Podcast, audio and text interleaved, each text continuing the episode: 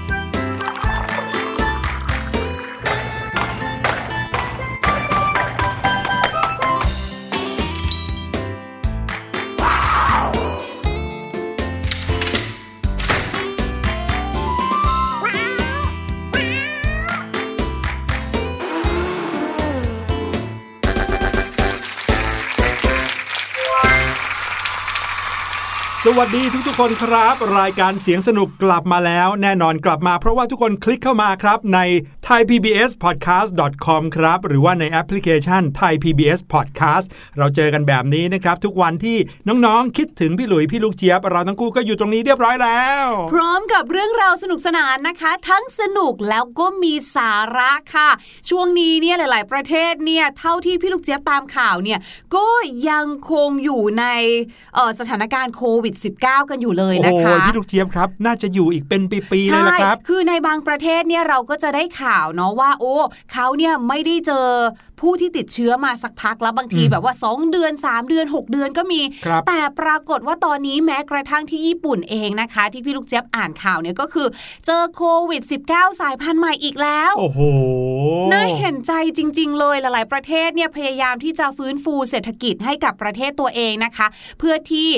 พนักงานหรือแม้กระทั่งคนทำงานในประเทศเนี่ยเขาก็จะได้มีรายได้กันด้วยเจอสถานการณ์โควิดซ้ำแล้วซ้ำเล่าแบบนี้ก็น่าเห็นใจอยู่จริงๆค่ะใช่ครับประเทศไทยเราเองก็เป็นอีกหนึ่งประเทศที่ต้องเจอสถานการณ์แบบนี้เหมือนกันนะครับตัวเลขผู้ติดเชื้อก็ยังคงมีอย่างต่อเนื่องขึ้นเรื่อยๆดังนั้นเราก็คงต้องพูดย้ำเหมือนเดิมแล้วล่ะครับพี่ลูกเจี๊ยบเรื่องของการดูแลสุขภาพของตัวเองระมัดระวังกาดอย่าตกนะครับดูแลให้ตัวเองนั้นสามารถที่จะใช้ชีวิตในแต่ละวันได้อย่างรอดปลอดภัยการใช้สเปรย์แอลกอฮอล์หรือว่าการแยกช้อนซ่อมในการรับประทานอาหารร่วมกันกับคนในครอบครัวอันนี้ก็ยังสำคัญมากๆอยู่ครับใช่ถึงแม้ว่าเรานะคะอาจจะได้รับวัคซีนครบแล้วก็ตามนะคะก็อย่ากาดตกเลยค่ะอืมน้องๆครับตอนนี้เนี่ยหลายๆคนถ้าฟังข่าวก็คงจะรู้ว่าเขาเริ่มมีแนวคิดที่จะให้เด็กๆอายุ สิบสองถึงสิบแปด ปีได้ฉีดวัคซีนกันแล้วนะครับคงตามข่าวกันเรื่อยๆก็จะได้รู้ว่าเราจะได้ฉีดวัคซีนกันครบเป็นจำนวน เจ็ดสิบถึงแปดสิบ หรือว่าหนึ่งร้อยเปอร์เซ็นต์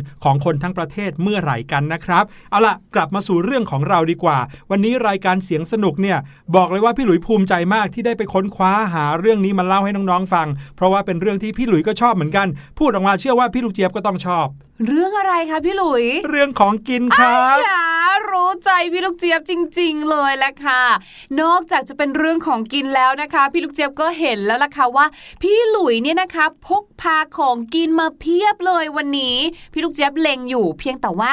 ทำไมพี่หลุยเอามามีแต่ชิ้นเล็กๆๆทั้งนั้นเลยล่ะค่ะแล้วมันจะอิ่มไหมอ่ะอ้าวพี่ลูกเจี๊ยบกินหลายๆชิ้นก็อิ่มอยู่นะครับวันนี้เราจะมาคุยกันถึงเรื่องอาหารที่อร่อยสุดๆภายในคำเดียวกันเนี่ยแหละครับ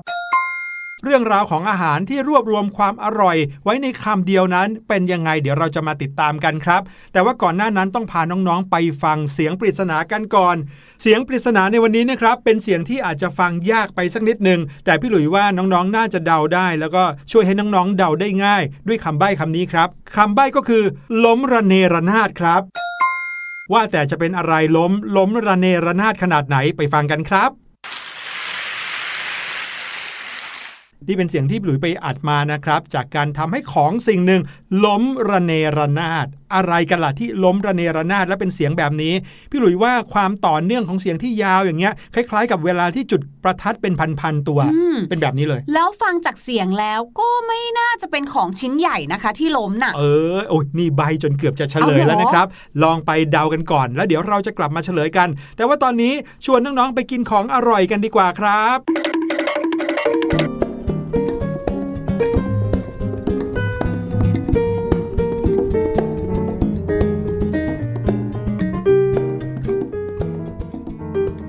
นี่ครับพี่ลูกเจี๊ยบเป็นยังไงกันบ้างครับกับของที่พี่หลุยเตรียมมาให้พี่ลูกเจี๊ยบกินกันในวันนี้อร่อยทุกชิ้นเลยค่ะพี่หลุยค่ะอยากกินอีกอ่ะยังไม่หมดยังไม่หมดยังมีอีกเพียบเลย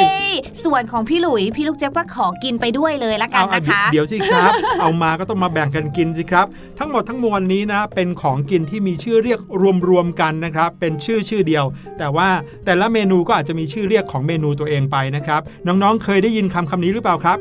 คานาเป้รู้จักสิคะพี่หลุยคณะของคุณเป้ใช่ไหมคะเป็นคณะเป้นี่ไม่ใช่ภาษาไทยครับพี่ลูกเจี๊ยบอ้าวแล้วก็ไม่ใช่ภาษาอังกฤษด้วยนะคำคำนี้เป็นภาษาฝรั่งเศสครับคานาเป้ก็คืออาหารแบบนี้นะครับที่ทุกอย่างถูกย่อส่วนลงไปให้เหลือเพียงแค่คำเดียว ถ้าเกิดว่าน้องๆนะครับเคยได้ไปตามงานเลี้ยงฉลองต่างๆนะครับในงานแต่งงานบางงานเขาก็มีการเสิร์ฟอาหารในรูปแบบนี้นะแทนที่จะเป็นโต๊ะแล้วก็มีกับข้าวมีอาหารมาแบบเป็นจานๆเขากลับมีอาหารแบบนี้นะครับวางเป็นจุดๆๆเอาไว้ตามมุมต่างๆของโรงแรมนะครับหลายๆโต๊ะเลยแล้วก็เมนูอาหารก็หลากหลายจริงๆแต่ไม่ว่าจะเป็นอาหารชนิดไหนเมนูอะไรก็จะเป็นอาหารที่มีขนาดเล็กเพียงแค่คำเดียวเท่านั้นเองนึกภาพง่ายๆเลยนะคะอาจจะเป็นบิสกิตกลมๆเล็กเล็กละค่ะเสร็จแล้วก็อาจจะมีทูน่าอยู่ข้างบนมีผักมีอะไรแบบนี้นะคะสามารถที่จะหยิบใส่จานของเราแล้วก็เดินไปเดินมากินได้เลยแบบนี้ค่ะเนี่ยแหละค่ะก็คือคานาเป้นั่นเองค่ะแต่ว่าพี่หลุยบอกว่าคานาเป้เนี่ยเป็นคำภาษาฝรั่งเศสเหรอคะใช่ครับถ้าอย่างงั้นเนี่ยมันเหมือนกับฟิงเกอร์ฟู้ดไหมอะพี่ลูกเจี๊ยบรู้จักคำว่าฟิงเกอร์ฟู้ดอะเดี๋ยวfinger food นี่เป็นภาษาอังกฤษแน่นอนใช่ไหมใช่แล้ว finger ที่แปลว่านิ้วของเราเนี่ยแหละค่ะส่วน food นะคะก็คืออาหารค่ะ finger food เนี่ยเขาเอาไว้ใช้เรียกบรรดาอาหารคำเล็กๆที่เราสามารถเปิบหรือว่าหยิบกินด้วยมือของเราแบบไม่ต้องใช้อุปกรณ์ช้อนส้อมอะไรให้วุ่นวายเลยโดยเฉพาะนะคะพวก อ, อ, อาหารที่เป็น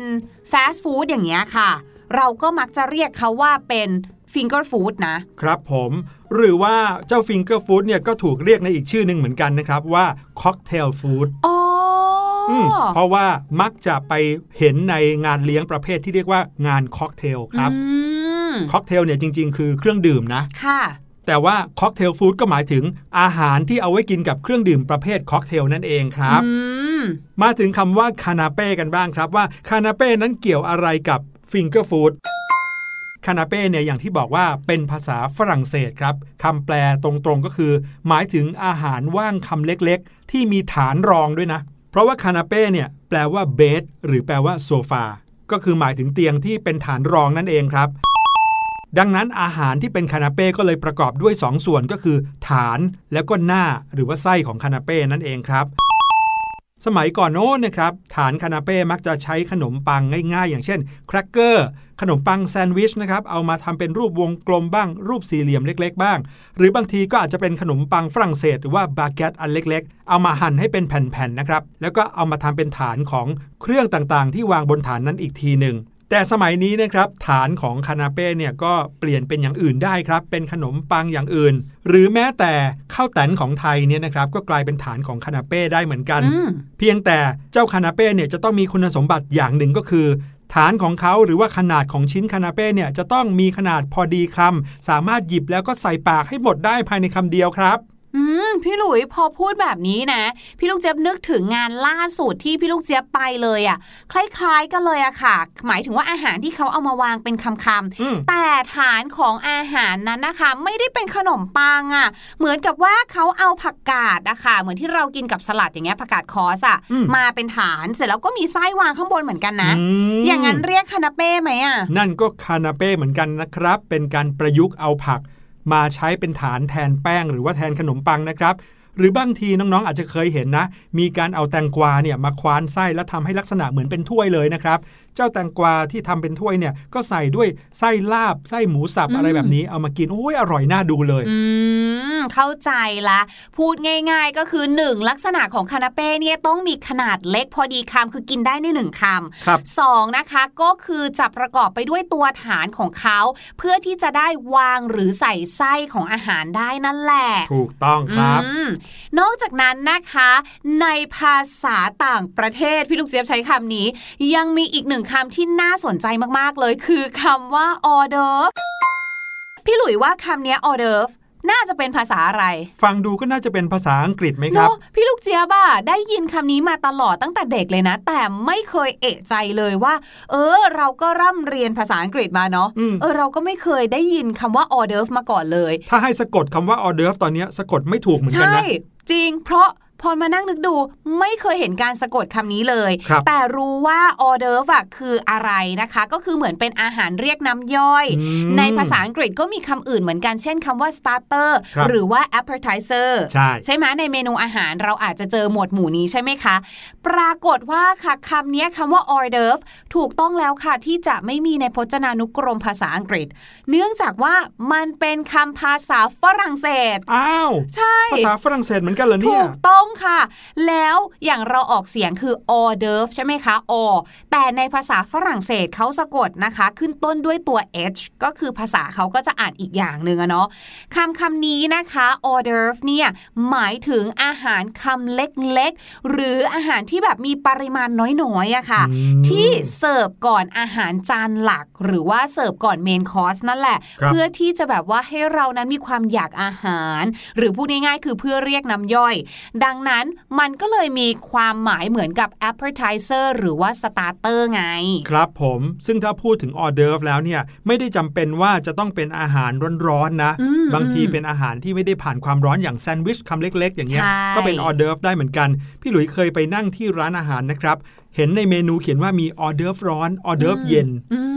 แสดงว่าของเย็นๆก็เป็น hors d'oeuvre ได้ซุปไงซุปน่าจะเป็น hors d'oeuvre ร้อนอย่างงี้มั้ยครับผมเนาะนักประวัติศาสตร์ด้านอาหารนะคะเขาก็เชื่อกันว่าประเพณีการเสิร์ฟออเดิร์ฟเนี่ยมีขึ้นครั้งแรกที่ประเทศรัสเซียเอาเหรอช่างเป็นคำที่มีความหลากหลายทางวัฒนธรรมเหลือเกินนั่นน่ะสิ เป็นคำฝรั่งเศสถูกแล้วก็ให้คนเข้าใจผิดไปว่าน่าจะเป็นอังกฤษแล้วก็ไปเกิดขึ้นครั้งแรกที่รัสเซียค่ะ งงจังเออเขาบอกว่าเจ้าออเดิร์ฟเนี่ยนะคะสำหรับคนรัสเซียเนี่ยเวลาที่เขาเดินทางไกลเนี่ยนะคะเขาจะนำเอาคาเวียคาเวียเนี่ยนะคะเขาก็จะนำเอาไข่ปลาคาเวียเนี่ยค่ะเนื้อปลาหรือว่าเนื้อเนี่ยนะคะพกไปด้วยติดตัวไว้เวลาหิวค่ะแต่ว่ามีบางคนนะคะแต่มีนักประวัติศาสตร์ด้านอาหารบางคนค่ะก็คิดว่าเอ๊ะไม่น่านะเรื่องออเดิร์ฟเนี่ยน่าจะมีขึ้นที่ประเทศจีนหรือเปล่า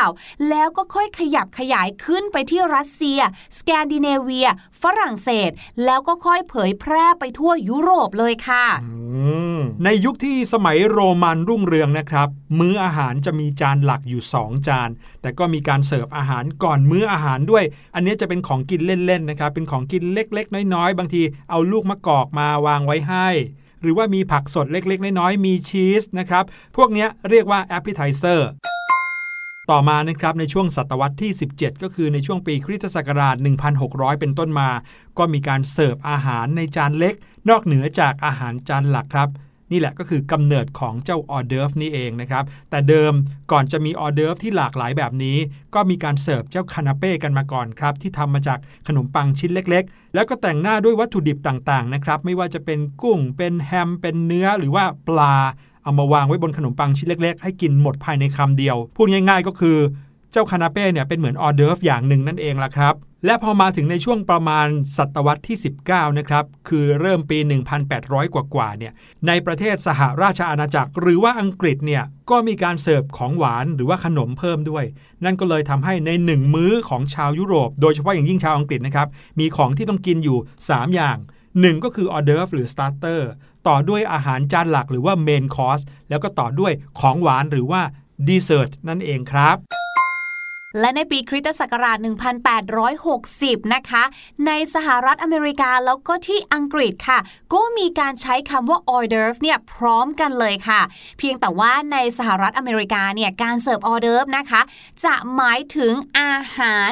หนึ่งถึงสาม จานแรกค่ะซึ่งเป็นอาหารเรียกน้ำย่อยก่อนที่จะถึงอาหารจานหลักไม่ใช่จานเดียวหรอไม่ใช่สามจานกันไปเลยจ้ะซึ่งอย่างที่บอกค่ะจะเสิร์ฟต่อเมื่อแขกเนี่ยนะคะได้เข้านั่งที่โต๊ะอาหารแล้วเรียบร้อยค่ะส่วนในอังกฤษนะคะที่ซึ่งได้รับแรงบันดาลใจคำนี้คำว่า hors d'oeuvre เนี่ยมาจากฝรั่งเศสนะคะเขาจะเริ่มเสิร์ฟ hors d'oeuvre ก่อนอาหารค่ำเท่านั้นค่ะอืมไม่ใช่ทุกมื้อนะคะเฉพาะแค่อาหารค่ำแล้วก็จะมีการจัดงานเลี้ยงแบบค็อกเทลในงานค็อกเทลเนี่ยก็จะเสิร์ฟอาหารกินเล่นคำเล็กๆพร้อมกับมีเครื่องดื่มค่ะบริการให้ด้วยนะคะ hors d'oeuvre เนี่ยก็เลยกลายเป็นอาหารที่ใช้เสิร์ฟเฉพาะอาหารในงานค็อกเทลหรืองานเลี้ยงต้อนรับค่ะโดยจะไม่มีอาหารจานหลักเสิร์ฟในงานเลยจริงด้วยจริงด้วยพี่หลุยเคยไปงานแต่งงานของรุ่นพี่นะครับโอ้โหในงานเนี่ยเขาเรียกว่าเป็นงานค็อกเทลในนั้นก็จะมีแต่อาหารที่เป็นแค่คำเล็ก เต็มไปหมดเลยแต่ไม่มีอาหารเป็นจานใหญ่ๆให้กินอิ่มๆนะเป็นพี่ลูกเจี๊ยบไปงานนั้นต้องหิวมากแน่ๆแต่เขาก็ให้กินเยอะแยะเลยไงครับแต่เวลาที่เราหยิบเราจะเขินไงหยิบแล้วหยิบอีกไม่กล้าหยิบทีนึงเป็นสิบ สิบชิ้นนะทั้งๆที่ก็ไม่อิ่มหรอกนั่นน่ะสิและเจ้าออเดิร์ฟนี้นะคะก็ถูกแยกย่อยค่ะเป็นอาหารหลายอย่างเลยนั่นก็คือคานาเป้และฟิงเกอร์ฟู้ดค่ะ mm. ซึ่งจริงๆทั้งสองอย่างนี้ก็มีลักษณะคล้ายกันนั่นแหละก็คือเป็นอาหารชิ้นเล็กๆหรือว่าคำเล็กๆให้กินได้ภายในคำเดียวค่ะอ่ะมาดูกันที่อาหารไทยกันบ้างครับอาหารไทยเนี่ยถึงแม้ว่าเราจะคุ้นเคยอะไรที่เป็นจานมีข้าวตักมามีกับข้าวใช่ไหมครับแต่อาหารไทยบ้านเราเนี่ยนะครับก็สามารถเป็นอาหารประเภทคานาเป้หรือว่าฟิงเกอร์ฟู้ดได้เหมือนกันนะครับไม่ว่าจะเป็นหมูสะเต๊ะเนี่ยก็มากันเป็นไม้ๆอยู่แล้วใช่ไหมครับขนมปังหน้าหมูอันนี้ชัดเจนเลยเป็นชิ้นเดียวแล้วก็มีขนมปังอยู่ที่ฐานด้วยมีแตงกวาที่ตกแต่งด้วยลาบเนาะอย่างที่เล่าให้ฟังไปปอเปี๊ยะทอดทอดมันเกี๊ยวทอดหรือขนมไทยนะครับที่เป็นของคาวอย่างกระทงทองนี่ก็เป็นออเดิร์ฟหรือว่าคานาเป้ได้เหมือนกันครับว่าไปเนี่ยถ้าเราใช้เกณฑ์นี้นะคะว่าเป็นคำๆใช่ไหมอ้าวอย่างนี้อาหารญี่ปุ่นอย่างข้าวปั้นก็ได้สิซูชิอย่างนี้เนาะอ่าใช่หรือแม้แต่แฮมเบอร์เกอร์นะครับถ้าเป็นแฮมเบอร์เกอร์ทำเป็นชิ้นเล็กๆจิ๋วๆที่หมดได้ในคำเดียวที่หรือว่าก็เป็นคานาเป้หรือว่าฟิงเกอร์ฟู้ดได้เหมือนกันใช่แล้วค่ะนี่ถ้าเกิดว่าใครสามารถกินแฮมเบอร์เกอร์อันใหญ่ๆหมดในคำเดียวได้เนี่ยเราก็เรียกสิ่งนั้นว่าฟิงเกอร์ฟู้ดได้ไหมเป็นเป็นไหมไม่น่าจะไม่น่าเนาะใช่เราต้องยึดเอาส่วนรวมค่ะ นั่นนะครับก็คือเรื่องราวของเจ้าอาหารที่ย่อส่วนลงมาเหลือให้อยู่ในคำเดียวนะครับมีชื่อเรียกมากมายเลยให้เราได้รู้จักกันไม่ว่าจะเป็นคานาเป้ฟิงเกอร์ฟู้ดแล้วก็ทั้งหมดนั้นรวมๆแล้วเป็นออเดิร์ฟให้กับมื้ออาหารนะครับที่ยังมีจานหลักที่เรียกว่าเมนคอร์สนะครับสุดท้ายยังมีของหวานด้วยก็คือดีเซอร์ทครับโอ้โหกลายเป็นช่วงนี้พี่หลุยส์กับพี่ลูกเจี๊ยบเอาภาษาอังกฤษมาฝากน้องๆไปเลยนั่นน่ะสิอย่างนี้ก็ไม่ต้องมีภาษาอังกฤษหลังเพลงไหมนี่เพราะว่าอยากให้ทุกคนนะคะได้ไปพักผ่อนค่ะฟังเพลงเพลินๆนะคะแถมภาษาอังกฤษเพิ่มเติมจากเพลงหรือบางทีเป็นเรื่องน่ารู้รอบตัวจากเพลงมาฝากกันด้วยค่ะ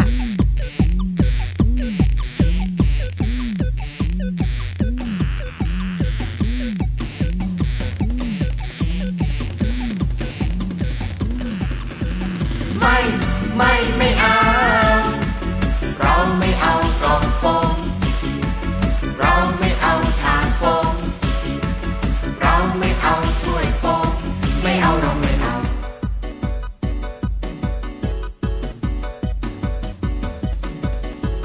เห็นขนมในถาดโฟมเราบอกว่าไม่เห็นเขาใส่กล่องโฟมเราบอกไม่เอาเห็นใครใครใช้โฟมเราบอกฟุ่มเฟือยถ้าใช้เรื่อยเปื่อยเราจะแย่เพราะขยะโฟมโฟมฟุ่มเฟือยใช้ครั้งเดียวก็ทิ้งโฟมฟุ่มเฟือยรีไซเคิลไม่ได้โฟมฟุ่มเฟือยไม่ย่อยสลายเป็นขยะอันตรายเขาก็กลายเป็นความคิดไม่เอาโฟมดีกว่า No, I don't like to do that ไม่ไม่ไม่เอา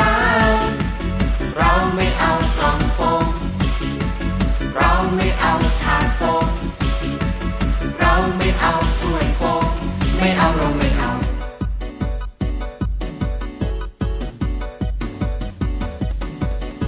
กระทงใบตองใส่ของแทนโฟมปิ่นโตกล่องข้าวเอากลับมาใช้แทนโฟมภาชนะพลาสติกแทนภาชนะโฟมขอโทษนะเราไม่เอาโฟมโฟมฟุ่มเฟือยโฟมฟุ่มเฟือยใช้คำเดียวก็ทิ้งโฟมฟุ่มเฟือยรีไซเคิลไม่ได้โฟมฟุ่มเฟือยไม่ย่อยสลายเป็นขยะอันตรายเขาก็กลายเป็นควันพิษไม่เอาโฟมดีกว่า No, I don't like to do that ไม่ไม่ไม่เอาเราไม่เอากล่องโฟมเราไม่เอาถาดโฟมเราไม่เอาถ้วยโฟมไม่เอาเราไม่เอาไม่เอาโฟมจบไป แล้วนะคะกับเพลงที่มีชื่อว่าไม่เอาโฟมดีกว่าค่ะพอพูดถึงโฟมเนี่ยนะคะพี่ลูกเจี๊ยบก็จะนึกถึงกล่องต่างๆค่ะหรือที่เราแบบว่าบรรจุภัณฑ์เราเรียกว่าบรรจุภัณฑ์ใช่ไหมเอาไว้ใส่ของนะคะอีกหนึ่งวิธีที่เราจะสามารถช่วยโลกของเราใบนี้ไว้ได้และจริงๆแล้วก็เป็นการช่วยอายุขัยของตัวเราเองไปด้วยนะคะให้อยู่บนโลกนี้ที่สดใสก็คือการที่เราสามารถจะพกกล่องไปนะคะเพื่อที่จะไปใส่อาหารใส่ผลไม้แบบนี้ไม่ต้องรับโฟมจากทางร้านวันนี้ค่ะภาษาอังกฤษของพี่ลูกเจี๊ยบเนี่ยก็เลยจะมาพูดถึงเรื่องราวของกล่องนั่นเองค่ะในภาษาอังกฤษเนี่ยทุกคนคงจะรู้ดีอยู่แล้วนะคะว่าคำว่ากล่องหรือว่าลังเนี่ยนะคะก็คือ box นั่นเองค่ะ b o x box นะคะซึ่งคำคำนี้นะคะจะต่างจากคำว่า carton c a rที โอ เอ็น carton นะคะคำนี้หลายๆคนเนี่ยสับสนกับ box มากๆเลยว่าอ้าวมันต่างกันยังไงเนี่ยเพราะถ้าแปลเป็นภาษาไทยนะคะก็หมายถึงกล่องด้วยกันทั้งคู่เลยอืมมันต่างกันตรงนี้ค่ะคือบ็อกซ์เนี่ยนะคะเป็นกล่องที่จะทำจากวัสดุอะไรก็ได้ไม่ว่าจะเป็นไม้เป็นกระดาษพลาสติกแบบนี้นะคะเราเรียกว่าบ็อกซ์หมดเลยแต่ถ้าเกิดว่าเป็น carton นะคะจะทำมาจากกระดาษหรือพลาสติกบางๆค่ะยกตัวอย่างเช่นกล่องนมเห็นไหมคะก็คือเป็นกระดาษนะคะกล่องไข่หรือว่าแผงไข่ที่เป็นกระดาษสีน้ำตาลแบบนั้นนะคะเราจะเรียกว่า carton นั่นเองนะคะเช่น a carton of milk นมกล่องหนึ่ง a carton of juice น้ำผลไม้กล่องหนึ่งa carton of eggs นะคะไข่หนึ่งแผงแบบนี้เป็นต้นค่ะแต่ถ้าเกิดว่าเป็น box นะคะยกตัวอย่างเช่นค่ะเราเนี่ยไปซื้อกระดาษเป็นกระดาษลังนึงใส่กล่องกระดาษแข็งใหญ่ๆเลยนะคะอันนี้เราจะเรียกว่าเป็น a box of paper นะคะหรือแม้กระทั่งนะคะกล่องของขวัญเนี่ยนะคะเราก็ใช้ว่าgift box ค่ะเพราะว่ากล่องนี้อาจจะทำมาจากพลาสติกนะคะหรือว่าเป็นกล่องกระดาษขนาดใหญ่นั่นเองค่ะอย่างที่บอกความแตกต่างนะคะ carton ต่อให้ทำมาจากกระดาษแต่จะเป็นกระดาษแบบบางหรือพลาสติกบางๆที่ไม่ได้มีความแข็งแรงมากเท่ากันกับ box นั่นเองค่ะขอบคุณพี่ลูกเจี๊ยบมากๆเลยนะครับหวังว่าน้องๆก็คงจะได้ความรู้จากศัพท์ภาษาอังกฤษที่พี่ลูกเจี๊ยบนำมาฝากในวันนี้อีกเช่นเคยครับแต่ว่าตอนนี้เรามาเฉลยเสียงปริศนากันดีกว่านะครับเสียงปริศนาอะไรกันที่พี่หลุยพูดเอาไว้ใบ้เอาไว้ตั้งแต่ตอนต้นรายการว่าเป็นเสียงที่เกี่ยวข้องกับการล้มระเนระนาดลองไปฟังกันอีกสักทีแล้วกลับมาเฉลยกันครับและเสียงปริศนาในวันนี้นะครับก็คือเสียงของโดมิโนที่กำลังล้มนั่นเองล่ะครับน้องๆเห็นไหมล่ะครับว่าล้มระเนระนาดจริงๆพี่หลุยไม่รู้ว่าน้องๆมีใครเคยเอาเจ้าตัวโดมิโนมาต่อเรียงกันเยอะๆบ้างหรือเปล่านะครับแต่ว่าในต่างประเทศเนี่ยเขาทำกันเป็นการแข่งขันที่จริงจังแล้วก็ใช้โดมิโนนับหมื่นนับแสนตัวเลยนะถ้าใครเคยดูใน YouTube ก็คงจะเห็นภาพเลยว่ามีการเรียงโดมิโนให้เป็นรูปหน้าคนรูปธงชาติหรือว่ารูปทรงแปลกๆต่างๆมากมายเก่งมากเลยแล้วพอเวลาล้มทีนะโอ้โหเสียงเป็นแบบเนี้ยวันนี้รายการเสียงสนุกหมดเวลาแล้วครับเอพิโซดหน้าเราจะมาพร้อมกับเรื่องราวสนุกๆเรื่องไหนติดตามกันให้ดีสวัสดีครับสวัสดีค่ะสบัดจินตนาการสนุกกับเสียงเสริมสร้างความรู้ในรายการ